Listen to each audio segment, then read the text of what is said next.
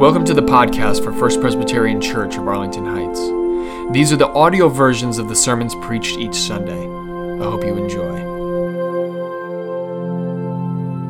Let us continue our worship with our first scripture reading from Exodus chapter 16, verses 1 through 8. the whole Israelite community set out from Elim and came to the Sin Desert, which is located between Elim and Sinai. They set out on the 15th day of the second month, after they had left the land of Egypt. The whole Israelite community complained against Moses and Aaron in the desert. The Israelites said to them, Oh, how we wish that the Lord had just put us to death while we were still in the land of Egypt. There we could sit by the pots cooking meat and eat our fill of bread. Instead, you've brought us out into this desert to starve this whole assembly to death. Then the Lord said to Moses, I'm going to make bread rain down from the sky for you. The people will go out each day and gather just enough for that day. In this way, I'll test them to see whether or not they follow my instruction. On the sixth day, when they measure out what they have collected, it will be twice as much as they collected on the other days. So Moses and Aaron said to all the Israelites, This evening you will know that it was the Lord who brought you out of the land of Egypt. And in the morning you shall see the Lord's glorious presence because your complaints against the Lord have been heard. Who are we? Why blame us? Moses continued, The Lord will give you meat to eat in the evening and your fill of bread in the morning, because the Lord heard the complaints you made against him. Who are we? Your complaints aren't against us, but against the Lord. The word of the Lord. Thanks be to God. Our second scripture reading today comes from Exodus chapter 16, verses 13 to 17. In the evening, quails came up and covered the camp. And in the morning, there was a layer of dew around the camp. When the layer of dew lifted, there on the surface of the wilderness was a fine, flaky substance, as fine as frost on the ground. When the Israelites saw it, they said to one another, What is it? For they did not know what it was. Moses said to them, It is the bread that the Lord has given you to eat. This is what the Lord has commanded. Gather as much of it as each of you needs, an omer to a person, according to the number of persons, all providing for those in their own tents. The Israelites, the Israelites did so, some gathering more, some gathering less. This is the word of the Lord. Thanks be to God. So, we are continuing on with our sermon series, Exodus, discovering our promised land. The reason why we're looking at the book of Exodus is because it speaks beautifully to our present circumstances. The stories in the book of Exodus, they help us understand how we're connected as individuals, as a church, and as a community at large. And so the goal of this series is for us to explore the new and bold direction that we need to be taking as Christians if we are going to discover our promised land and remain relevant in the 21st century. So today is Stewardship Sunday, everybody's favorite Sunday. And on Stewardship Sunday, what I usually do is I talk about the ways that you all have supported the church and how that support has impacted people both inside and outside of these walls. And normally, I will tell you that I don't immediately begin talking about money in these sermons. I try to almost slowly and imperceptibly kind of sneak it in there so you're like, oh, he's talking about money right now. But today, I am going to go for the jugular. I'm going to talk about money right away because I have to say that you all have been absolutely remarkable through this pandemic. We have not been able to have regular indoor worship in our sanctuary or our chapel since March, and you all have supported this community all the way through. We are essentially even in our budget with our giving of last year, which has blown me away. And the reason I'm so blown away by it is because there are many churches that are not doing nearly as well. There's a lot of churches that are struggling right now, And I assumed that we would see a sharp decline as well, because the truth is, church is really about community, is it not? It's a communal experience. And so if you can't be together with the community, I was wondering, are you all going to continue to financially support the community? And the answer to that has been a resounding yes. You all have done that. And in fact, you all have gone above and beyond even what you need to do to support us right here. And I'm going to talk about that a little bit later. For now, I want to take some time and jump in to our scripture reading today from Exodus. I'm going to back up briefly and just talk about what we discussed last week. Last week was the final confrontation between Moses and Pharaoh. Moses takes the Hebrew people, leads them across the Red Sea, and then Pharaoh, he comes and he follows them with the Egyptian army. They come into the sea right behind him. Once all of the Hebrew people, once they're on land, that's when God closes the sea in on top of them and kills them off. Now, in doing that and getting rid of them, they now do not have to worry about their oppressor. Their oppressor is gone. They are essentially free from their oppressors. But they now find themselves in a completely different kind of situation, and they're dealing with a much different kind of obstacle, which is the wilderness. So, what is the wilderness?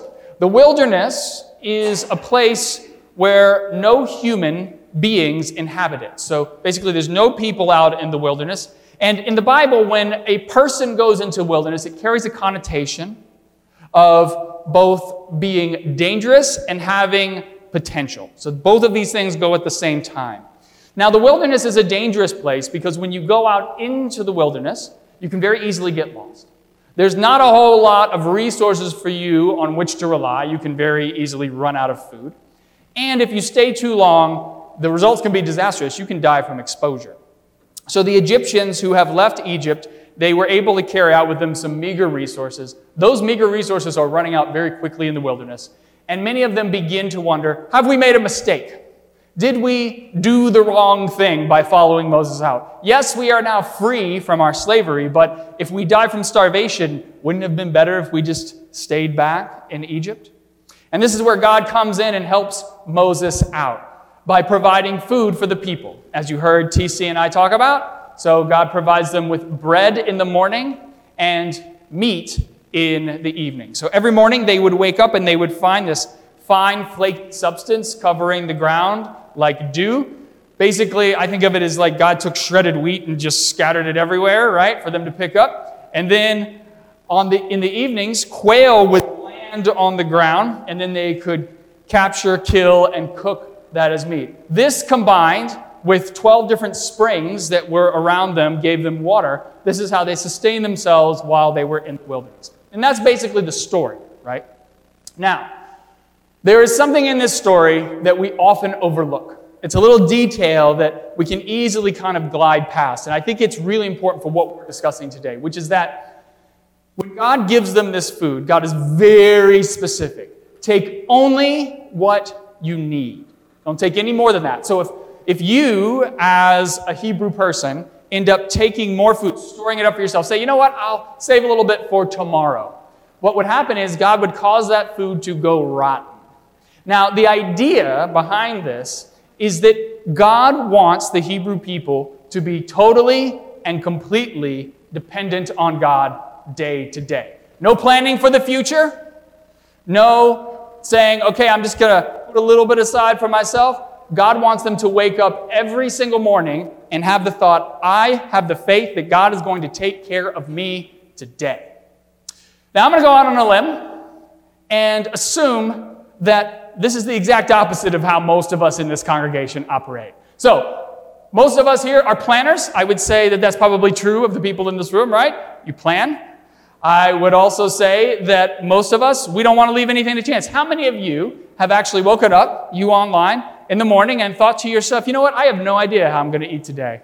I hope God throws something my way, right? No, I would say that most of us, when we're thinking about the idea of, you know, not having food, if we got into that situation, we wouldn't see that as an act of faith. We would see that as an act of not planning well enough for our lives. So there is this constant tension in place in the Bible between really having faith in God and then planning for the future. So the way God would have it is that we would be like the Hebrew people, right? Every day we would wake up and we would just depend on God day to day. But the rest of us, which is pretty much most human beings, we get up day to day and we're storing up resources for ourselves. We're planning for the future, are we not?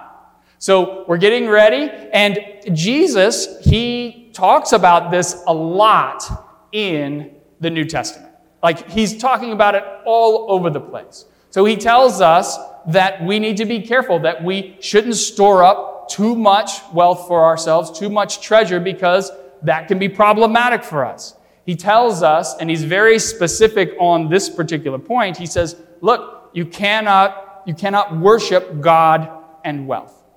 You cannot worship God and wealth. Now, most of us, we hear that as Christians and we're like, oh, yeah, yeah, no, no, no, I got you, God. I got you, Jesus. No, we can't, we cannot worship God and wealth. Those two things. Like, we just set it aside. But I don't think we really understand what he means by that because this is a really important point for Jesus. So, for Jesus, when he says you cannot worship God and wealth, for like, this is so interesting to me because for Jesus, he believes that being dedicated to God and accumulating wealth these two things are diametrically opposed to one another. Like in his mind, you can't have both of those things. And I've always wondered, well, can't I just, you know, earn money, save for retirement, and love God all at the same time? Like, can't, can I go down that road? And Jesus and this, what we read today in Exodus, are kind of telling us, well, yes and no. Because that desire to be self sufficient, that desire to make sure that we have enough for the future, that is a very slippery slope. So, on the one hand, it is understandable that we would want to store up treasures for ourselves, store up resources, make sure that we have enough. Our minds as human beings, they evolved over hundreds of thousands of years, and they evolved from a place of scarcity. There was never a guarantee for our ancestors that there would be enough food for them to eat. And so, what evolution did was it put a little question in the back of their minds. And that question was Will I have enough to survive? which is why humans have a tendency to take more resources than they actually need because we're thinking to ourselves, well, if, what if tomorrow I can't find food? At least today I'll have enough to live off of. Now, the problem with this is that when you start going down this road, for us as human beings, no matter how many resources we accumulate, it's never enough. You can always save more, right? You can always be more prepared, right? Because what if life throws me a curveball?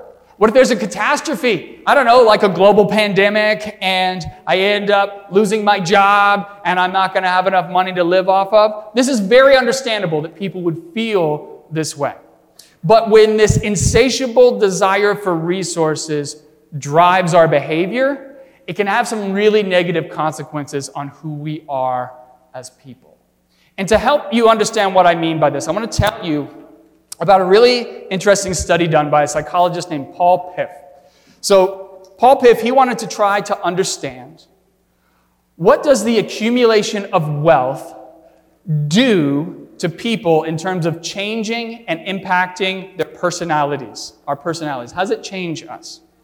And so he came up with this really interesting experiment. He would sit two people down at a table in a room, with a game of Monopoly. And this game of Monopoly, the way it was set up is that normally when you play right, everybody starts with the same amount of money. So in this game, people started with different amounts of money. So one person would have more, one person would have less. And the way you determine the advantage and the disadvantage is that you were to flip a coin. Whoever gets the coin toss gets the advantage and the disadvantage. I want you to watch and see what happened. So, we ran a study on the UC Berkeley campus to look at exactly that question. We brought in more than 100 pairs of strangers into the lab, and with the flip of a coin, randomly assigned one of the two to be a rich player in a rigged game. They got two times as much money. When they passed go, they collected twice the salary, and they got to roll both dice instead of one, so they got to move around the board a lot more.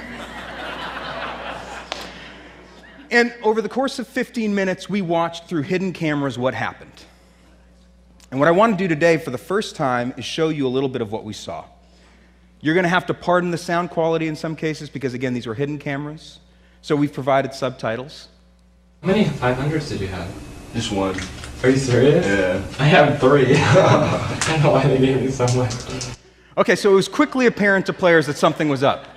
One person clearly has a lot more money than the other person, and yet, as the game unfolded, we saw very notable differences and dramatic differences begin to emerge between the two players. The rich player started to move around the board louder, literally smacking the board with their piece as he went around. We were more likely to see signs of dominance and nonverbal signs of display, uh, displays of power and celebration among the rich players. All right, we had a bowl of pretzels positioned off to the side. It's on the bottom right corner there. That, la- that allowed us to watch participants' consummatory behavior. So we're just tracking how many pretzels participants eat. Are those pretzels a trick? I don't know. Okay, so no surprises. People are on to us. They wonder what that bowl of pretzels is doing there in the first place. One even asks, like you just saw, is that bowl of pretzels there as a trick? And yet, despite that, the power of the situation seems to inevitably dominate, and those rich players start to eat more pretzels. Pretzels. I love pretzels.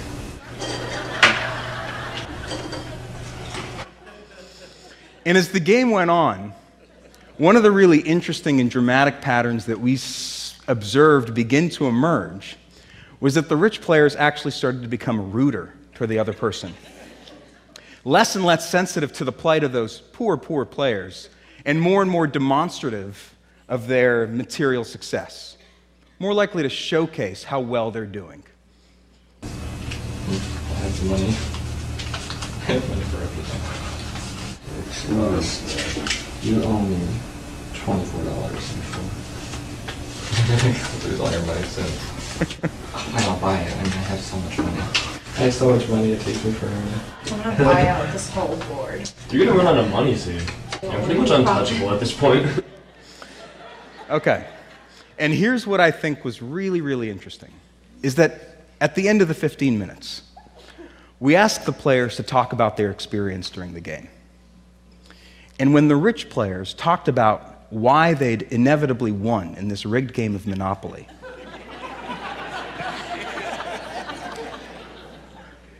they talked about what they'd done to buy those different properties and earn their success in the game. And they became far less attuned to all those different features of the situation, including that flip of a coin that had randomly gotten them into that privileged position in the first place. And that's a really, really incredible insight into how the mind makes sense of advantage. Now, this game of Monopoly can be used as a metaphor for understanding society and its hierarchical structure, wherein some people have a lot of wealth and a lot of status, and a lot of people don't. They have a lot less wealth and a lot less status and a lot less access to valued resources. And what my colleagues and I, for the last seven years, have been doing is studying the effects of these kinds of hierarchies. What we've been finding across dozens of studies and thousands of participants across this country is that as a person's levels of wealth increase, their feelings of compassion and empathy go down. And their feelings of entitlement, of deservingness, and their ideology of self interest increases.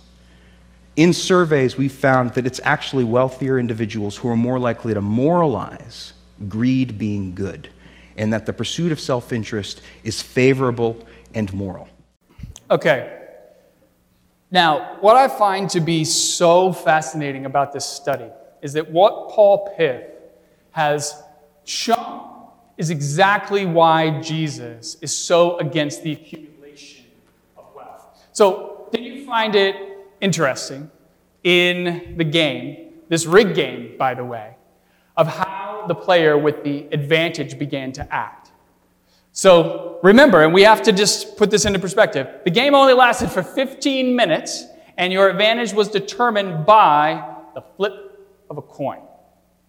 And yet, the player with the advantage, he started or she started to act more rudely. They would act in a way that was boastful. And then on top of that, what I thought was so interesting was how they would justify their ability to win the game based on decisions that they had made. Now, why does this matter? Well, it matters because, A, we're talking about a game that doesn't even have any real money in it. It's just a game. And yet, within that 15 minute period, we saw, as Paul Piff said, the level of compassion and sympathy decrease and entitlement and self interest increase. That was in 15 minutes in a made up game. So when we turn to the gospel and we start looking at Jesus, and he tells us in the New Testament very clearly that your goal as a Christian, your job as a Christian, is to be selfless, to put the needs of others before your own needs, to take your resources and to use them for the benefit of those who are suffering and struggling. This helps us to understand why the accumulation of wealth can stand in the way of our ability to serve God.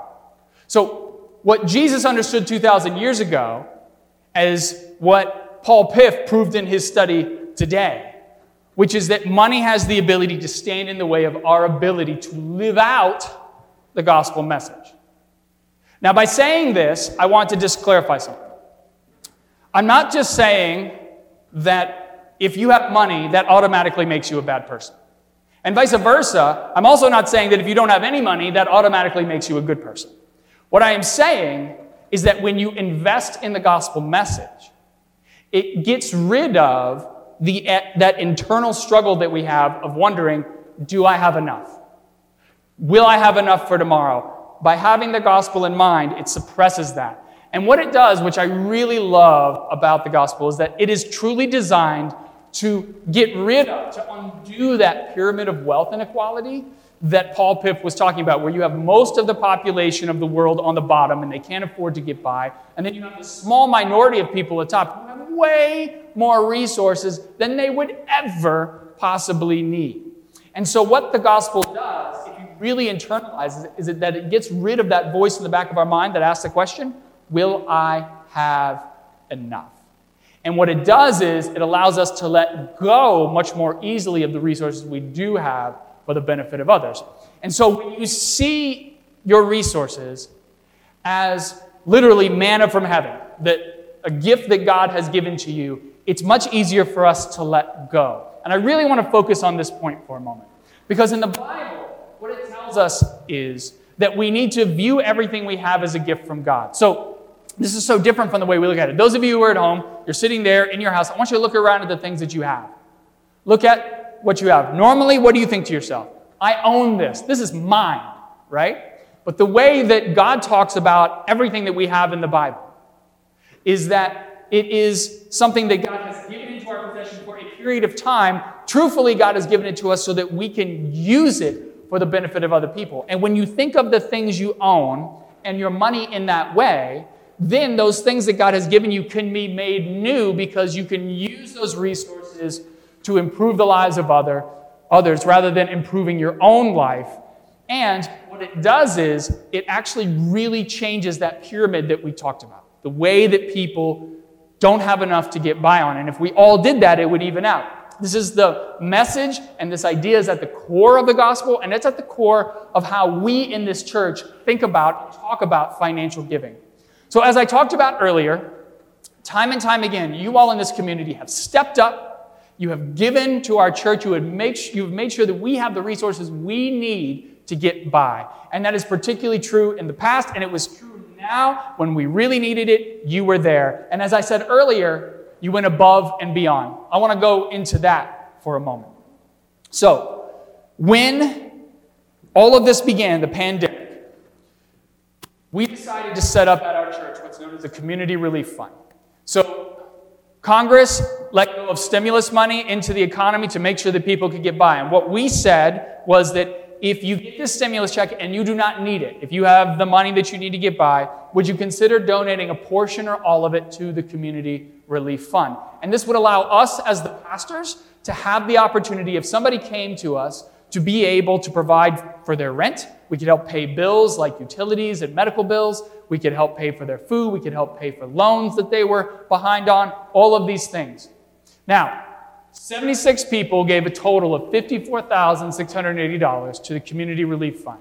So far, we have given away $35,000 of that. We've helped 24 families to pay for all of these things. Now, I want you to know something, because this is really important for you to hear. A number of these families who we helped, had we not given them this money, would be out on the street.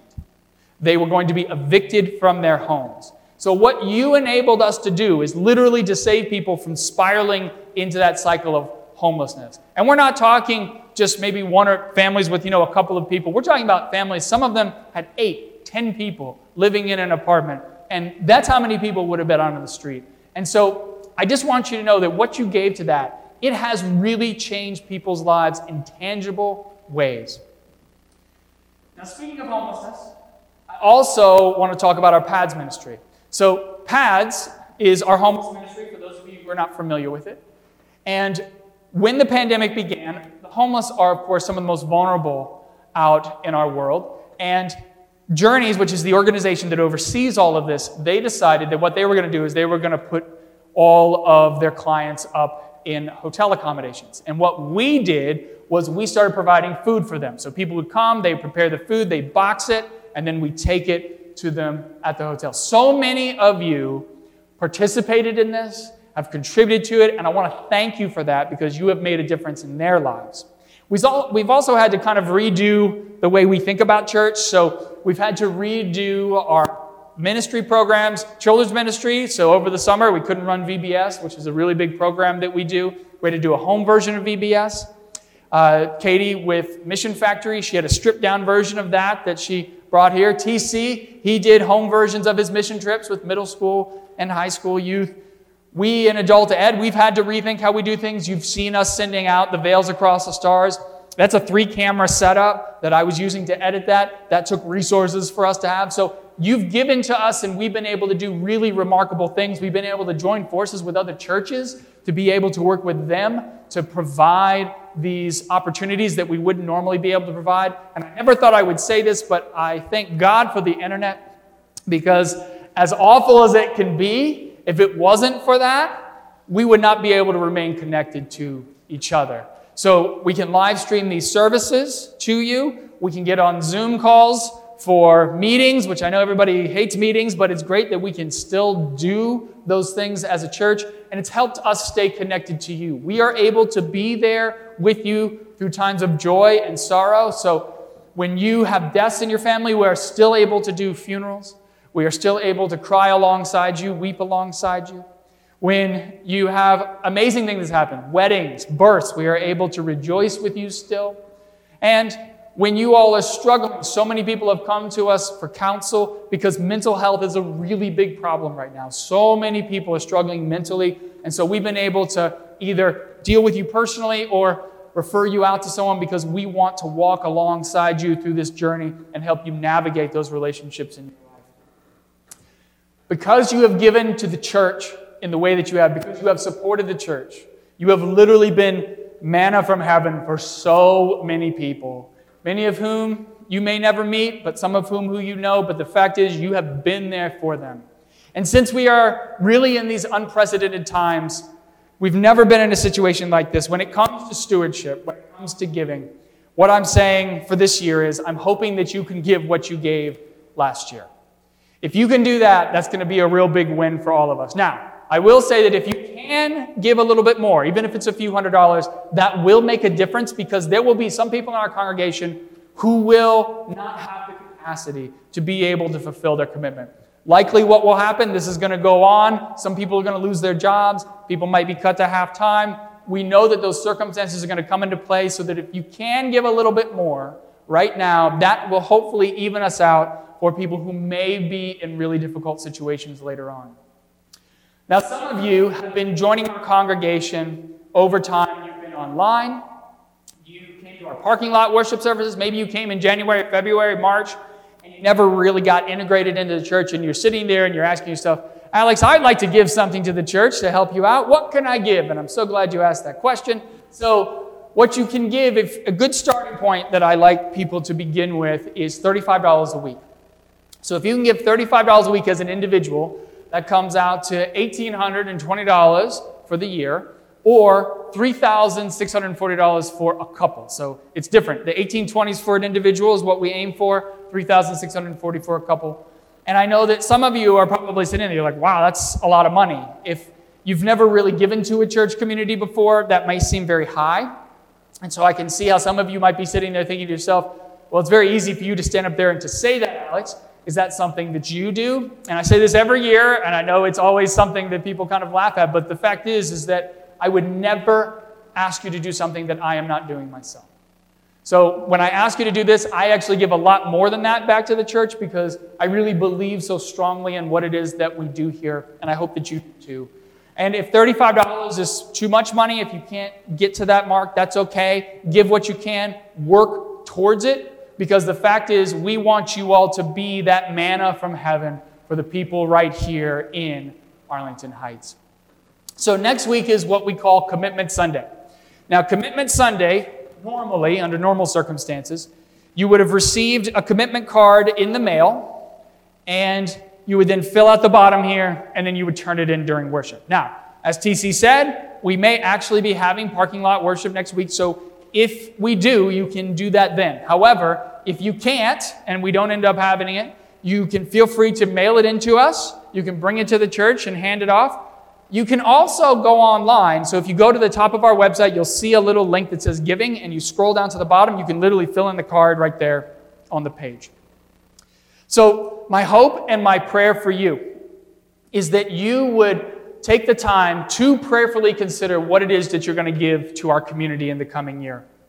The fact is, you all have supported us in a big way, and I cannot thank you enough for that. What you have done has made such a huge difference for us in our ability to not only keep this community afloat, but also to help people in the world who need it. And so, my hope and my prayer is that you will continue to be able to give in such a way that you can truly make a difference in the world and you can be that manna for those who are struggling and suffering and for those who really need healing in our broken world.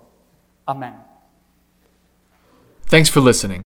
And if you want to learn more about First Presbyterian Church of Arlington Heights, please visit www.firstpresah.org for more information on service times, directions, and to learn more about the First Pres family of faith.